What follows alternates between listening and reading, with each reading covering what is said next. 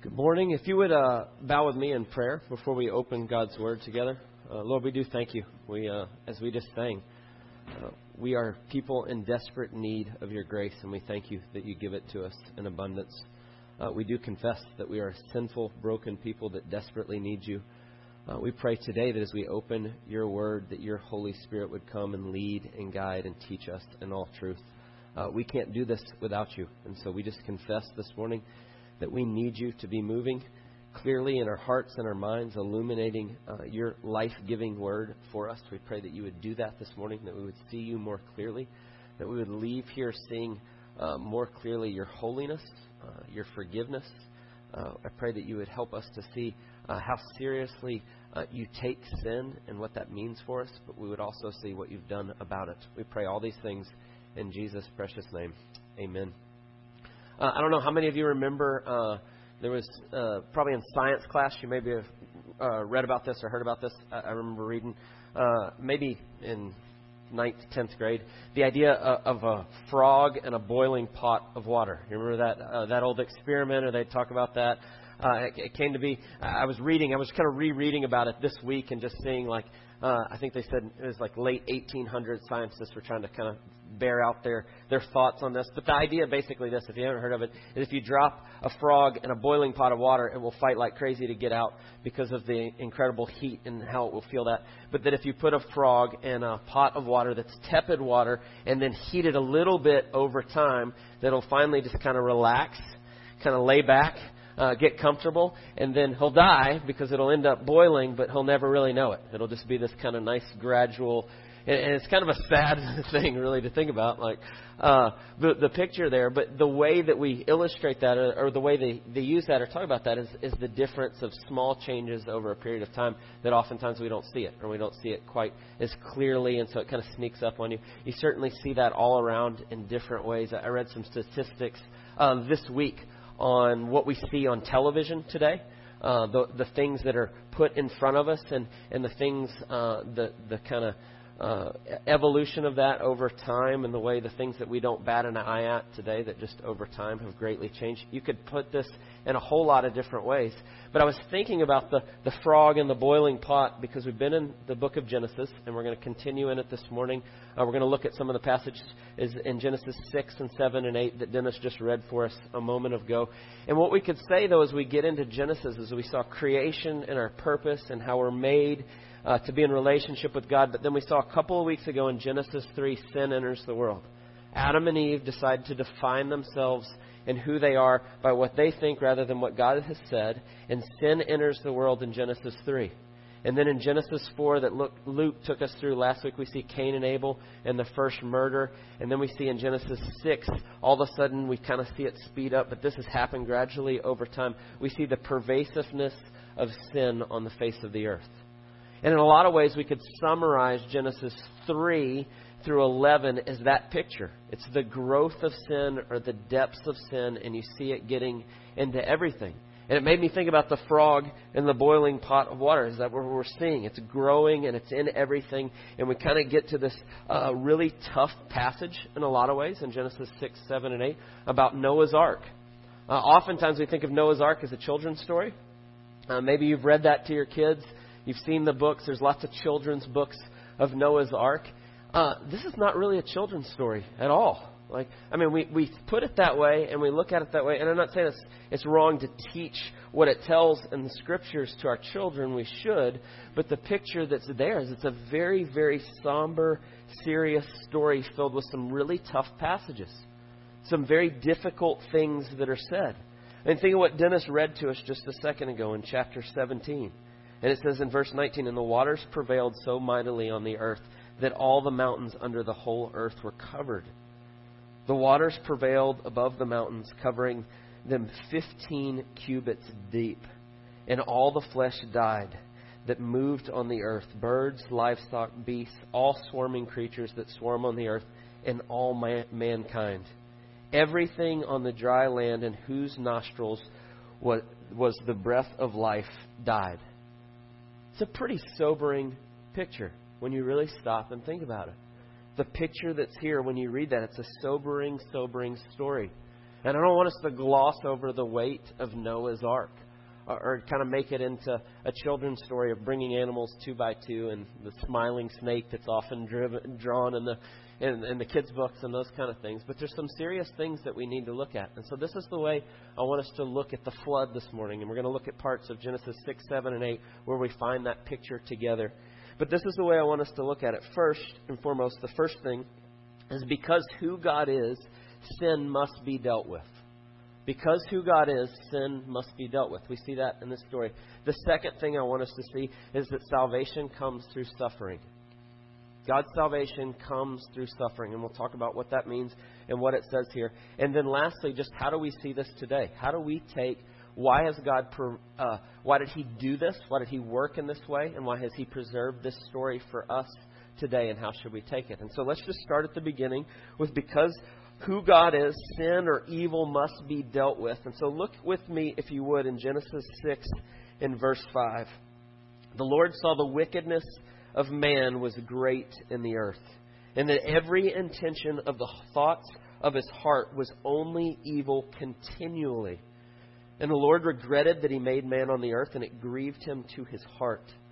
And so the Lord said, I will blot out man, whom I've created from the face of the land, man and animals, creeping things, and birds of the heavens, for I am sorry that I have made them.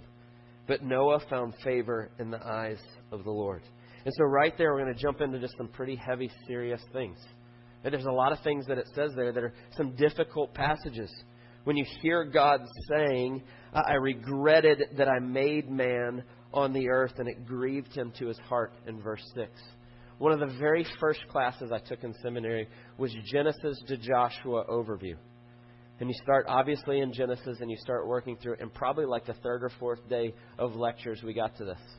And I remember going to my seminary professor, Dr. McDaniel, and going, What does it mean that God regretted that he made man? How does that work? And asking these questions. And my professor, Dr. McDaniel, looked at me and he went, uh, Well, that's what we call an anthropomorphism. And I went, Oh, okay, yeah, great. And I walked off and I wrote down anthropomorphism and I went home and I looked it up. I didn't have a clue what he was talking about, but I just my pride was too great to go, I don't know what you're talking about. And so I went home and looked it up. And what it just means, and I went back, and then I went back acting like I knew what it meant and asked them and talked to them about it. But what it means is we assign human characteristics to an infinite God. That God graciously, as He inspires His Word, gives us these pictures of what God's like and how He does these things and how He moves. And so we assign human characteristics so that we can begin to see what God's like for an infinite created man to try to understand the ways of an infinitely holy God. And so God graciously uses these different words and talks about this. You know, we could ask the question here Does God have a heart like humans have a heart in the same way? Well, not exactly, but it tells us that it grieved him to his heart. It's using human language to assign to God so that we would kind of understand what's going on. And so he starts to tell us these things, and what becomes apparent as we start to look at this is the picture of the way that God sees sin on the face of the earth. It enters in Genesis 3, and then we see the growth of it in 4 and 5, and you get to 6, and it has this statement about the wickedness of man was great on the earth. And it says uh, that every intention of the thoughts of his heart was only evil continually. And it's showing you the way God sees what's happening on the earth in our sinfulness. And you can read that statement and go, that's quite a statement. Every intention of the thoughts of his heart was only evil continually. Just think about what that means. That everything they were doing was evil in the way they were going about every intention of their heart. And that becomes a very difficult thing, but that's starting to show us a little bit what a holy, righteous God looks like when He looks down and He sees our sin. It's what we often refer to when we get into doctrine and we put things in categories. We talk about uh, the depravity of man. That apart from God, in our sin, when we've rebelled against Him, man is totally depraved. Now, as I say that, uh, that's a loaded statement to even talk about man's depravity and begin to. It's one of the most misunderstood doctrines. People go, well, wait a second.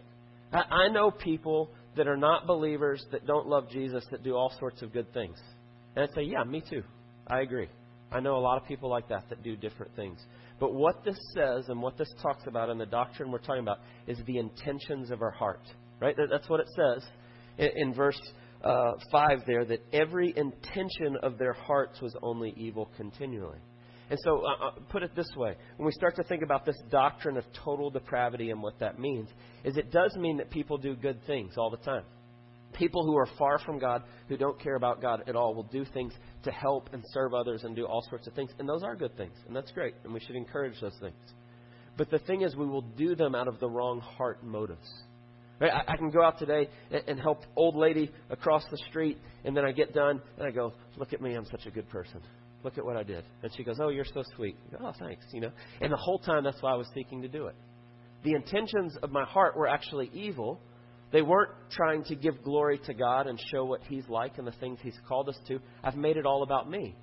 And that's the picture that's here. And that's what we mean when we begin to talk about total depravity. That apart from God's grace in our life, we will only do things for selfish motives. We will only do things to make it about us and me uh, validating myself, getting pats on the back, all those sorts of things that creep in. And our heart is deceitfully wicked. Even as a Christian, as we come to faith and the Holy Spirit begins to move in us and we seek to glorify God, a lot of times our motives are mixed. We'll still go back to doing it for those. Or we'll go, I want to glorify God. And then as soon as somebody doesn't pat you on the back, you go, Well, why didn't they pat me on the back? Did they not see what I was doing? Right? We, we quickly will slide into that. It's because our heart is deceitful. And that's the picture you begin to see form here. That their intentions of the hearts were evil continually. And God looks down and he sees it. And he sees this so clearly because he is holy and righteous in every way. That's where you get verse 11, where it says, Now the earth was corrupt in God's sight, and the earth was filled with violence. The outworking of removing God is now going to be violence. It's going to be harming one another. It's not putting one another in the light of created by God. It's His image bearers, and we're seeking to glorify and love God and love other people, but now it becomes all about me. And so if you get in my way, then I'm just going to use violence to get back at you. And that's what you see over the face of the earth. And so God that looks down and He sees that. And He sees it and He looks at it. And what He comes to is it says in verse 13 God said to Noah, I've determined to make an end of all flesh, for the earth is filled with violence through them. Behold, I will destroy them with the earth. Not a kid's story. This is a difficult, difficult passage. God looks at the evil of their hearts and he sees it and he looks over the face of the earth and he says, I'm going to destroy the earth. I'm going to destroy those on it. And you go, whoa. It's a serious, serious weight here to this passage. And you can kind of recoil in that and go, well, wait a second. That's not fair, or that doesn't seem right, or why would he do it like that? Or why would he even say that? And what that does is it reveals in us that we don't understand the holiness of a righteous judge. That God is right to judge us in our sin as created beings in his creation because he is God and we are not. He made everything, he holds us together uh, creates us by the power of His Word. He holds us together by the power of His Word. He defines what reality is. He says, This works best when you center around me, you make it about me. And what the earth has done and what we have done is said, No, it doesn't. We've got it. And God is right when He says that. Now, that is very, very difficult for us to hear. What we see throughout Scripture is God would be right to do that at any moment, at any time, with any person. But because He's gracious, He oftentimes elects to pass over our sins in the moment, and He allows us to continue to draw breath, and it's completely by His grace. Jonathan Edwards preached a very famous sermon on that very thing sinner, sinners in the hands of an angry God. And basically, what he said is God would be right at any moment to just, that's it, you're done. And that's the picture that you have here. But we often reject that we don't like that idea. We don't like the idea that God is the one who judges, that justice belongs to Him. People will say, I don't like a God like that. I want to leave that out altogether. I don't want to hear about a God who's wrathful. Wrath means God's righteous anger at sin. What we oftentimes miss when we talk about God's wrath, God's wrath is born out of His love. It would be unloving if God didn't care about things that were sinned.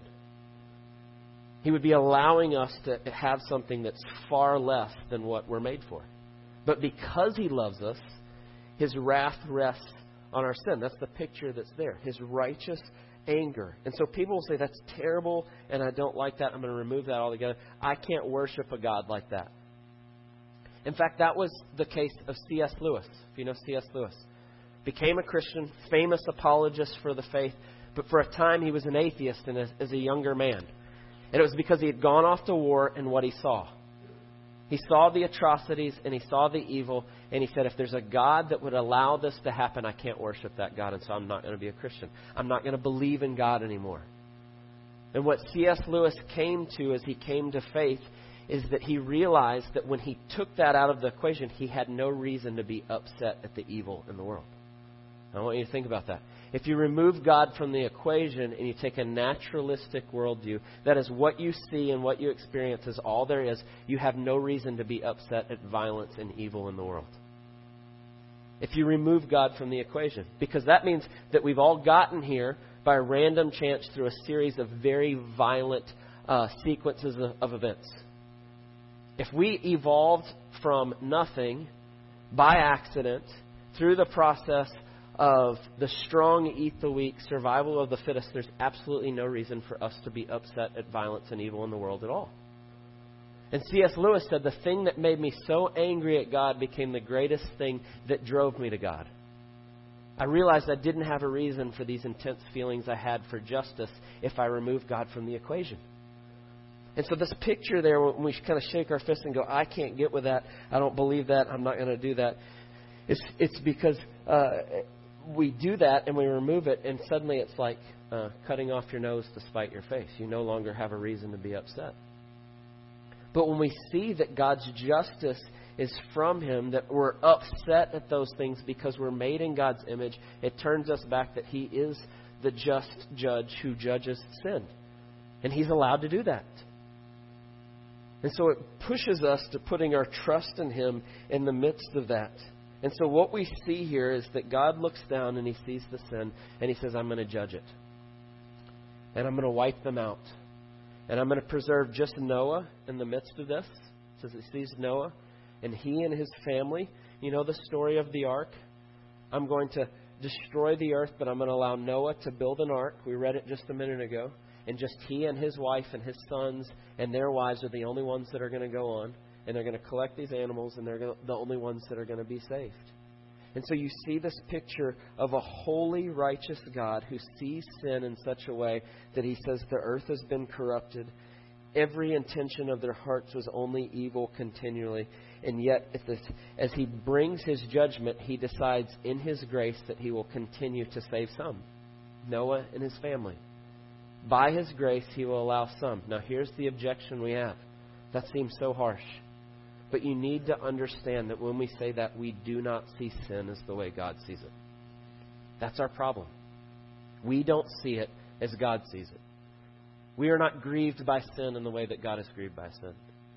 And so when God says, and this takes us to the second point, that I'm going to allow some, Noah and his family, to go through, that he's saying, I'm going to save some, I'm going to bring salvation for my creation, but it's going to be through great suffering to himself salvation will only come through suffering. And I want you to see why I say that. Adam and Eve, and then Cain after, God would have been completely right at the moment of their sin to say, That's it, you're done, they're gone. He would have been completely just to do so. He told them in the garden, If you eat from this tree, you will die. And he would have been just to come and have that happen in the moment. But by his grace, he allows them to continue on. And as he does that and he allows them to continue on, you get what happens in 6 6. And the Lord regretted that he had made man on the earth, and it grieved him to his heart. And what it tells us that putting God in human language is this is the way God sees sin. It says it grieved him to his heart. And the language that's there and the words that are there and what's used there is the same language that's used in 2 Samuel 19 when David finds out that his son Absalom has died. It grieved him to his heart.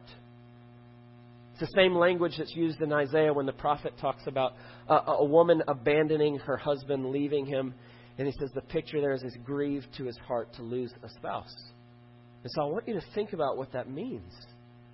That it tells us when God looks down and he sees the sinfulness of our hearts and what we do, that it grieves him in the same way it grieves losing a child.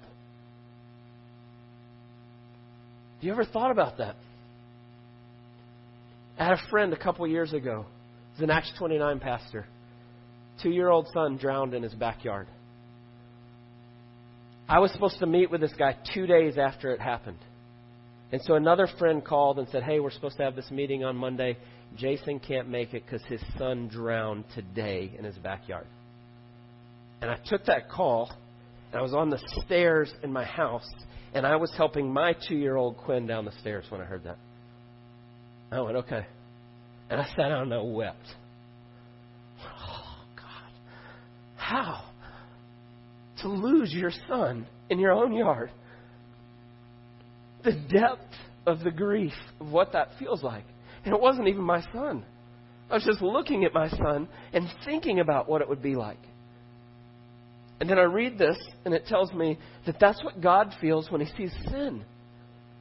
He's grieved to his heart in the same way that we are grieved at the loss of a child. Go, whoa. The seriousness and the weight of sin that we see here in this story. But not only do we see that, here's the thing that I want you to get that when God decides that I'm going to allow Noah to get on this ark and continue to draw breath and to repopulate the earth, he is assuring that he is going to be grieved to his heart for thousands upon thousands of years for the millions upon millions of sin of each person that will come after. God willingly says, I'm going to suffer through that to bring redemption. That's at the heart of the story of the ark. Sometimes we want to object and get upset at, well, how could he do that? And how could we look at that? He said, I'm going to put a stop to it because I am so grieved by what's happening. But yet he chooses to allow them to go through he chooses to allow Noah and his family to continue to go on. And so the judgment comes and the waters rise. Verse 20 of chapter 7 the waters prevailed above the mountains, covering them 15 cubits deep, 22 feet of water over the tallest mountain. We can't even fathom that. The picture of what we're talking about. But I want you to think about the picture, if you can even try to imagine that, what that looks like, is a picture of God's wrath and how serious He is about sin. It's a picture of the Noah's Ark.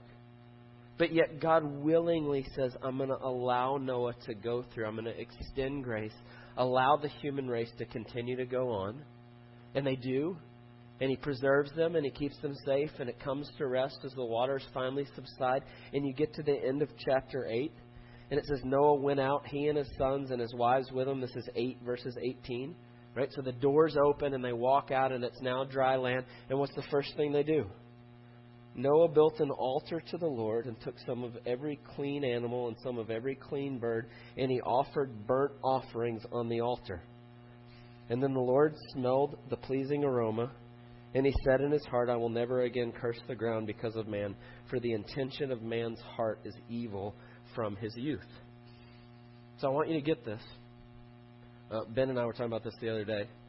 That we often think of just two by two, the animals on the ark. But God gave him very specific instructions to bring more of the clean animals for sacrifices before they ever get on. Had to bring seven birds and had to bring certain and all this. You know why? Because when he shut the door up and it was Noah and his family, it was Noah, his family, and all the animals, and man's sin. Noah and his family were still sinful. And God knew that. And he put them on the ark and he brought them through this, and then they come out and they make the sacrifice. And what God knows clearly in all this is that sin is now going to repopulate the earth. And he's still going to be grieved to his heart. He's still going to see this and feel this and go through it. And yet he chooses to allow that to happen. He chooses to allow it so that he can bring redemption out of this suffering. And so you read this story, and get to the end, and you go, well, what do we take away from this? What do we learn from this? If God knew that Noah was going to be sinful and it was going to continue to be sin and it was going to continue to work this way, why did he do that? Just wipe Noah out with him. It's because God is not just perfect justice and wrath, He's also perfect mercy and love. And as soon as Adam and Eve sinned, even though God knew all of this in that moment, He looked at them and He said, I'm going to send one through your seed, Eve, who will crush the serpent's head. It's going to come at great, great cost to me. But I'm choosing to do it. And so when He says to Noah, I'm going to preserve you. It says Noah found favor in the eyes of the Lord, and God bestowed his grace upon Noah, and he led him onto the ark. He was keeping his promise to Eve. I'm going to do what I promised to do. And so when we think, well, what do we take away from this? If he knew all that, what's he teaching us in this? First and foremost, I think he's teaching us the seriousness of sin. That we would begin to get a glimpse to see sin the way God sees it that we would see how serious he looks at it. That it wounds him so deeply that it's like losing a child or losing a spouse. That's the picture that's there. And he shows us that to teach us what it looks like. He shows us that we all deserve judgment. We all are just like all those people that got swept under the flood. That is what we deserve. But then he also shows us that we never escape this idea by kind of rounding up the bad people. If, if we ever start to slide into that, what would fix it is if we as the church huddled up and stayed together and it was just us. Well, guess what? The sin's already in here. It's not going to save us. You don't weed out certain people and then go, ah, that'll fix it. It doesn't work. And so you go, well, what is he teaching us and what is he showing us? And so, yes, we deserve his judgment, but God is also gracious. And it's only by his grace and putting faith in his provided way that you will ever uh, escape judgment. It's the only way it will ever happen. When you think about how Noah was saved, how was Noah saved? It says that there was this, this man, Noah. But Noah found favor in the eyes of the Lord. I don't think it's an accident that it says in verse 8 that he found favor in the eyes of the Lord, and then in verse 9 it tells you he was a righteous man. It's because he found favor in the eyes of the Lord, because of God's grace in his life, that he was a righteous man. It's the only way it works. And so God graciously allows Noah to come onto this ark. He chooses him. He sets him aside. He tells him what's Noah's part to cling to God in faith. I didn't talk about it. it kind of a cliche. I got to say it now because I brought it up. But every story you've ever heard of Noah, they tell Noah to build an ark. God speaks to him, and he's in the middle of the desert, and he starts building the boat. And everybody laughs at him, right? And he says, But I'm going to trust God. I'm going to trust God in the way that He's provided. I'm going to do what He's told me. And so he does. And he trusts God and he builds the ark. And so he's saved because God graciously allowed him, and Noah clung to what God was saying by faith. I'm going to be obedient to you in faith and do exactly what you tell me because I don't know what else to do here. And so that's what he does. And so he saves Noah through the flood. And I want you to think about that picture, the image that we see. Judgment sweeps down from God as the rains come, and people are swept under the flood of the rain. The water rises, and the boat goes up, and the same judgment that is crushing those that have not put their faith in God is bringing Noah to the surface. And God saves him through this judgment. And so you go, what in the world is God teaching us? Caesar is the only way that you escape his judgment by clinging to the vessel that he provides through faith. Friends, the story of Noah and the ark is all about Jesus. Thankfully. That's the picture that's here. The judgment comes that we all deserve, but God provides a way, and you have to cling to Him in faith. And so Noah does just that. You know, the story of Jonah is very similar. Remember the story of Jonah? God calls Jonah to go do something, and he says, No, I'm not going to do it. And he runs the other way. And he gets on a boat, and he gets out in the water, and the giant storm comes. Judgment comes. He's disobedient. And Noah, or, uh, Jonah realizes what's happening, and what does he say? We're all going to die if you guys don't throw me over the edge. And they all look at him and think he's crazy, and he says, No, no, no, really, you're going to have to throw me over. And so they toss him out, and the storm stops, and he gets swallowed by the fish. Right? You know the story, Jonah. Well, Jesus comes, and he says, I'm like Jonah. The greater Jonah is now here. And the greater Jonah is now here because there's a greater storm coming, and you're going to have to throw me out that I can be crushed under it so that you get saved. And Jesus says, I'm Jonah. Just like he was three days in the belly of a whale, I'm going to be three days in the grave, but then I'm coming back. And I'm going to bring judgment in God's perfect, righteous, holy wrath and His perfect love and mercy perfectly together in balance in Jesus. And so Jesus comes to do just that. Jesus' sinking will be our salvation. And the only way that we make it through is by clinging in faith to what He's done on our behalf and nothing else. And that's the picture of the ark.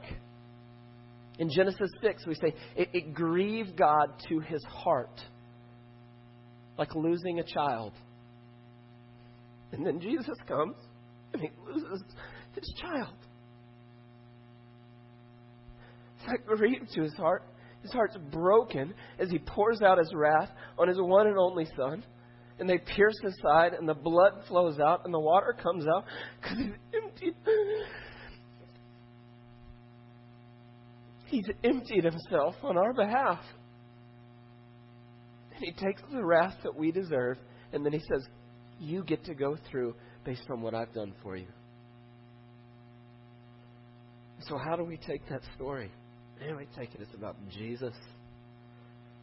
Thankfully, the seriousness of God's sin, or, or of our sin to God, that He He has provided a way for us to be saved. But I also want you to think about what that means as we leave here today. What it cost Jesus to save us. Dietrich Bonhoeffer used to say that we, we had to fight against cheap grace. Oh, Jesus took it, we're good. Thankfully, we are good because Jesus took it. But when we say that flippantly, we don't understand the seriousness of sin and what it looks like to God. That it grieves him to his heart. Jesus has purchased every bit of our life and every bit of it. And so now we get to live our lives as a sacrifice of thanks back to him because of what he's done. And here's the best part.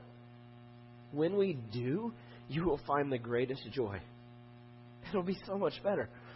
Because that's the way you were made to live in the first place.